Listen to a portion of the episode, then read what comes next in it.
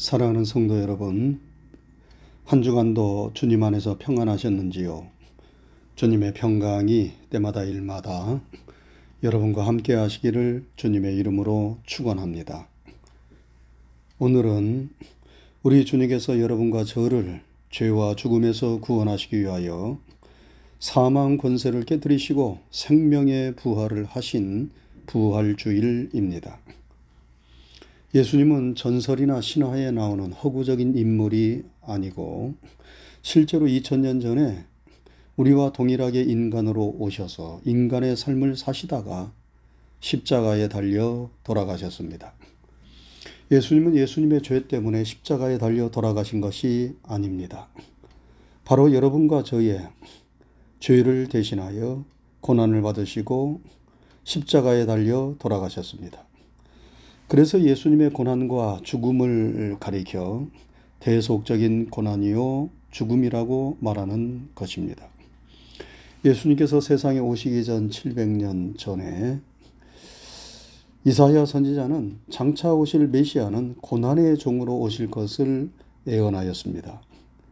그는 메시아에 대하여 예언하기를 그가 찔림은 우리의 허물 때문이요 그가 상함은 우리의 죄악 때문이라 그가 징계를 받음으로 우리는 평화를 누리고 그가 채찍에 맞음으로 우리는 나음을 받았도다 라고 하였습니다. 예수님은 이 세상에 우리를 구원하는 메시아로 오셔서 우리를 대신하여 고난을 당하시고 십자가에 달려 돌아가셨습니다.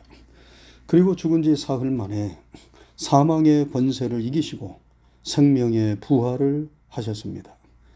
죄와 죽음이 예수님을 이길 수 없고 오히려 우리 예수님께서 죄와 죽음을 이기셨음을 예수님은 부활을 통하여 증명하신 것입니다. 사랑하는 성도 여러분, 온 세상이 봄 기운으로 만연합니다. 하늘은 맑고 햇볕은 따뜻하고 꽃들이 만발하고 있습니다. 참으로 아름다운 세상입니다. 우리를 예워선 산들이 소 잔등처럼 누렸는데 지금은 너무나 푸르고 생명력이 넘칩니다. 다 죽은 줄 알았던 것들이 봄이 되면 언 땅을 뚫고 나와서 자신의 존재를 과시합니다. 봄이 되면 죽음이 생명으로 불가능이 가능으로 절망이 희망으로 다시 태어납니다. 자연의 봄과 더불어 우리에게 찾아오는 예수님의 부활도 이러한 생명과 능력과 희망을 우리에게 줍니다. 우리는 예수님의 부활을 믿는 믿음 안에서 어떤 어둠도 물리치고 절망도 이겨낼 수 있습니다. 그래서 예수님의 부활을 믿는 부활 신앙이 중요한 것입니다. 그래서 오늘 설교 제목을 부활 신앙의 중요성이라고 정했습니다. 한번 따라 하시지요.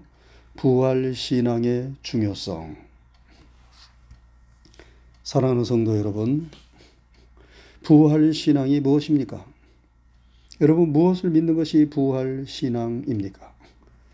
부활 신앙은 먼저 예수님께서 여러분과 저를 죄와 죽음에서 구원하시기 위하여 죽으셨다가 다시 사신 것을 믿는 것입니다. 예수님의 부활을 믿는 것이 부활 신앙입니다. 부활 신앙이 없으면 예수님께서 죽으셨다가 다시 사신 것을 믿을 수 없습니다. 바울 사도가 예수님의 부활을 증거하자 많은 사람들이 그것을 믿지 않았어요. 믿지 않는 그들이 하는 말이 무엇이었습니까? 어떻게 죽은 자가 다시 살 수 있느냐 하는 말이었어요. 그들은 평상시에 죽은 자가 다시 살아난 것을 보지 못했습니다. 마치 도시 매연에 찌들며 살았던 사람들이 본래부터 있던 히말라야의 풍경을 보지 못하면서 그런 풍경이 없다고 말하는 것과도 같습니다. 여러분, 예수님은 본래부터 생명이셨습니다. 예수님은 죽음의 그늘이 없는 생명의 빛이십니다. 예수님의 부활은 예수님의 그 본래의 모습을 우리에게 보여주시는 것입니다. 그래서 우리가 예수님을 생명이요, 빛이라고 고백하는 것 아닙니까? 예수님께서 죽음의 권세를 이기시고 다시 사셨음을 믿는 것이 부활 신앙입니다. 이 부활 신앙을 우리는 가져야 합니다. 다음으로 부활 신앙은 예수님을 믿는 우리들도 장차 예수님처럼 죽음을 이기고 부활할 것을 믿는 것입니다. 여러분, 죽음이 우리 삶이 마지막이 아니라 죽음 이후에 주님께서 준비하신 부활의 새 생명이 우리를 기다리고 있음을 믿는 것이 부활 신앙입니다. 예수님처럼 나도 죽음의 권세를 이기고 다시 산다는 것을 믿는 것이 부활 신앙입니다. 이 부활 신앙이 있다면 우리가 두려워할 일이 없습니다. 여러분, 이 세상에서 가장 두려운 일이 무엇인가요? 바로 죽음 아닙니까? 죽음이 무섭고 두렵기에 우리는 매사에 조심합니다. 건강을 해롭게 하는 일을 삼가고 조심합니다. 그래서 먹는 것도 조심하고 운전도 조심하고 생활 습관도 조심합니다. 병원에 가면 사람들이 넘치지요. 아픈 사람들이 그만큼 많다는 것입니다. 저도 지난주에 정기 검진을 받기 위하여 병원에 다녀왔어요. 너무나 사람들이 많은 것을 보았어요. 제 앞에 있는 분은 앞에 물건이 있는데 그것을 줍지 못하는 것을 보았습니다. 허리가 굽혀지지 않는 것이. 참으로 아픈 사람에 비하면 그것은 아무것도 아닐지 모릅니다. 사람들이 병원에 몰리는 것은 다 궁극적으로 아프지 않고 죽지 않기 위해서입니다. 그러나 인생은 그 누구도 죽음을 피할 수 없습니다. 언젠가는 이 세상을 떠나는 날이 누구에게나 옵니다. 그런데 그 죽음이 믿는 성도에게는 마지막이 아닙니다. 부활 신앙이 없는 자는 이 세상에서의 죽음이, 죽음이 마지막 죽음이요 영원한 죽음으로 가는 길입니다. 그러나 예수님의 부활을 믿고 나의 부활을 믿는 성도에게는 죽음은 마지막이 아닙니다. 새로운 생명으로 가는 길, 영원한 생명으로 가는 길입니다. 그래서 부활 신앙이 인생에서 가장 무섭고 두려운 죽음을 이기게 하는 것입니다.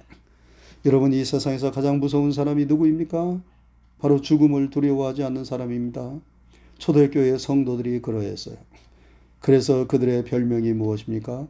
세상이 감당치 못하는 사람들입니다. 죽음도 두려워하지 않으니 세상이 감당할 수 없는 능력의 사람들이 되는 것입니다.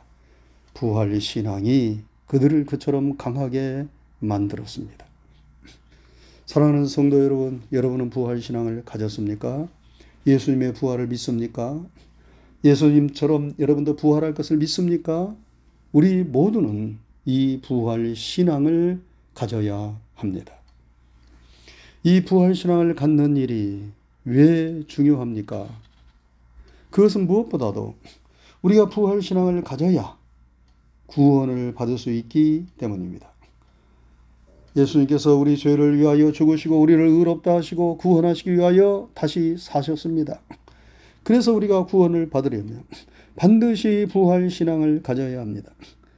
바울사는 로마서 10장 9절에서 내가 만일 내 입으로 예수를 주로 시인하며 또 하나님께서 그를 죽은 자 가운데서 살리신 것을 내 마음에 믿으면 구원을 받으리라 말씀했습니다. 여러분 우리가 어떻게 구원을 받을 수 있다고 말씀합니까? 먼저 예수님을 내 생명의 구주로 믿고 시인해야 합니다. 다음으로는 예수님의 부활을 믿어야 한다고 말씀합니다. 다시 말하면 부활 신앙을 가져야 우리가 구원을 받을 수 있다는 말씀입니다. 여러분 세상에서 가장 중요한 일이 무엇입니까? 우리의 생명과 건강을 잘 지키는 일입니다. 물질이나 명예는 있다가도 없을 수 있고 없다가도 있을 수 있습니다. 그러한 것들을 잘 지키는 일이 중요합니다. 그러나 건강과 생명을 잃는다면 우리가 가진 재물과 지식과 명예가 무슨 의미가 있습니까? 생명과 건강이 중요합니다. 제가 지난 고난주간에 많이 아팠어요. 고난주간이 되면 1년 내내 건강하다가도 아픕니다. 몸에 열이 나고 온몸이 쑤시고 식욕을 다 잃어버렸어요. 건강하지 못하니 아무리 좋은 음식, 좋은 풍경, 전에 재미있던 것들이 하나도 눈에 들어오지가 않습니다. 그래서 건강만큼 소중한 것은 없구나 하는 것을 다시금 깨달았어요. 그러나 우리 믿는 성도들에게는 생명과 건강 그 이상으로 중요한 것이 있습니다. 그것은 바로 우리 영혼을 잘 지키고 구원받는 일입니다. 이 세상에서 아무리 우리가 건강하고 오래 살았다 하더라도 결국 그 영혼이 구원받지 못하고 영원한 죽음에 이르고 말았다면 그 인생은 성공했다고 말할 수 없습니다. 그래서 우리에게 가장 중요한 일은 우리 영혼이 구원받고 영생과 구원을 받는 일입니다. 이 구원과 영생에 이르는 길은 오직 하나. 예수님을 내 생명의 구주로 믿는 일이고 예수님처럼 우리도 장차 부활할 것을 믿는 일입니다. 사랑하는 성도 여러분, 부활 신앙이 왜 중요합니까? 그것은 부활 신앙이 있어야 우리가 구원받을 수 있기 때문입니다. 그러므로 이 부활 신앙을 굳게 가지시기를 바랍니다.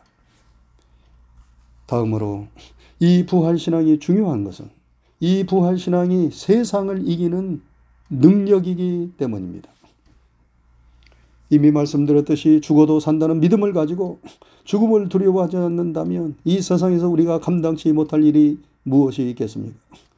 예수님의 부활을 믿고 자신의 부활을 믿는 사람은 예수님의 부활의 생명과 능력이 그 안에 함께하는 사람입니다. 바울 사도는 늘 이 부활 신앙을 붙잡고 살았습니다. 제가 좋아하는 고린도 후서 4장 7절 이하에서 바울 사도는 선포합니다. 우리가 이 보배를 질그릇에 가졌으니 이는 심히 큰 능력은 하나님께 있고 우리에게 있지 아니함을 알게 하려 함이라. 우리가 사방으로 우겨쌈을 당하여도 쌓이지 아니하며 답답한 일을 당하여도 낙심하지 아니하며 박해를 받아도 버림받지 아니하며 거꾸로 뜨림을 당하여도 망하지 아니하고 우리가 항상 예수의 죽음을 몸에 짊어지면 예수의 생명이 또한 우리 몸에 나타나게 하려 합니다. 여러분, 모든 것을 감당하고 이길 수 있도록 바울 사도에게 늘 함께하였던 예수님의 생명이 무엇입니까? 그것은 바로 예수님의 부활의 생명이었어요. 부활 신앙이었습니다. 사랑하는 성도 여러분, 세상 살이가 너무 힘이 들지요. 산을 하나 넘으면 또 다른 산이 기다리고 있지요. 그렇게 사는 것이 우리 인생인 것 같습니다. 그러나 산을 하나씩 하나씩 정복하며 넘어갈 때 그 기쁨과 희열이 있는 것도 사실 아닙니까? 우리가 산을 넘지 못하면 패배자가 되지만 그 산을 넘어가면 승리자가 됩니다. 여러분, 우리에게는 그 산을 넘어갈 수 있는 능력이 있습니다. 우리가 주님을 견고히 믿고 부활 신앙에 굳게 서면 우리는 인생의 그 어떤 산도 능히 넘을 수 있습니다. 이 사실을 우리가 굳게 믿고 부활 신앙으로 날마다 무장하고 승리하는 우리 모두가 될 수 있기를 주님의 이름으로 축원합니다. 기도하겠습니다. 은혜로우신 하나님 아버지 감사합니다. 지난 고난 주간을 주의 은혜 가운데 잘 보내게 하여 주옵시고 오늘 주님께서 사망의 권세를 깨뜨리시고 생명의 부활을 하신 부활주의를 이렇게 맞이할 수 있도록 은총을 베풀어 주신 것 감사를 드립니다. 주님께서 우리를 대신하여 온갖 고난과 고초를 다 담당하시고 십자가에 달려 돌아가시고 보혈을 흘려주신 은혜를 생각할 때에 감사를 드립니다. 주님께서 십자가의 죽음과 고난으로 모든 것이 다 끝난 것이 아니라 우리 주님께서 생명의 주님이시기 때문에 사망의 권세를 깨뜨리시고 생명의 부활을 하셨습니다. 이 주님의 부활을 믿는 자에게는 주님과도 같은 부활의 생명이 함께하고 부활의 능력이 함께함을 또한 우리에게 가르쳐 주시고 말씀해 주셨사오니 감사를 드립니다. 우리가 부활 신앙에 굳게 서게 하여 주옵시고 이 부활 신앙을 가지고 구원의 영광에 이르르게 도와주시오며 또한 이 세상을 살아갈 때 거칠고 험한 일들이 있다 하더라도 그것들로 인하여 무서워하거나 두려워하지 않고 죽음을 이기신 주님의 부활의 능력을 믿는 믿음으로 그 모든 삶의 어려움을 이겨내게 하시오며 우리도 승리할 수 있도록 인도하여 주시옵소서. 늘 부활의 주님을 부활의 주님의 그 생명과 능력을 우리 안에 모시고 체험하면서 살아갈 수 있도록 인도해 주시옵소서. 부활이요 생명이신 우리 주님 예수 그리스도의 이름 받들어 간절히 기도드리옵나이다. 아멘.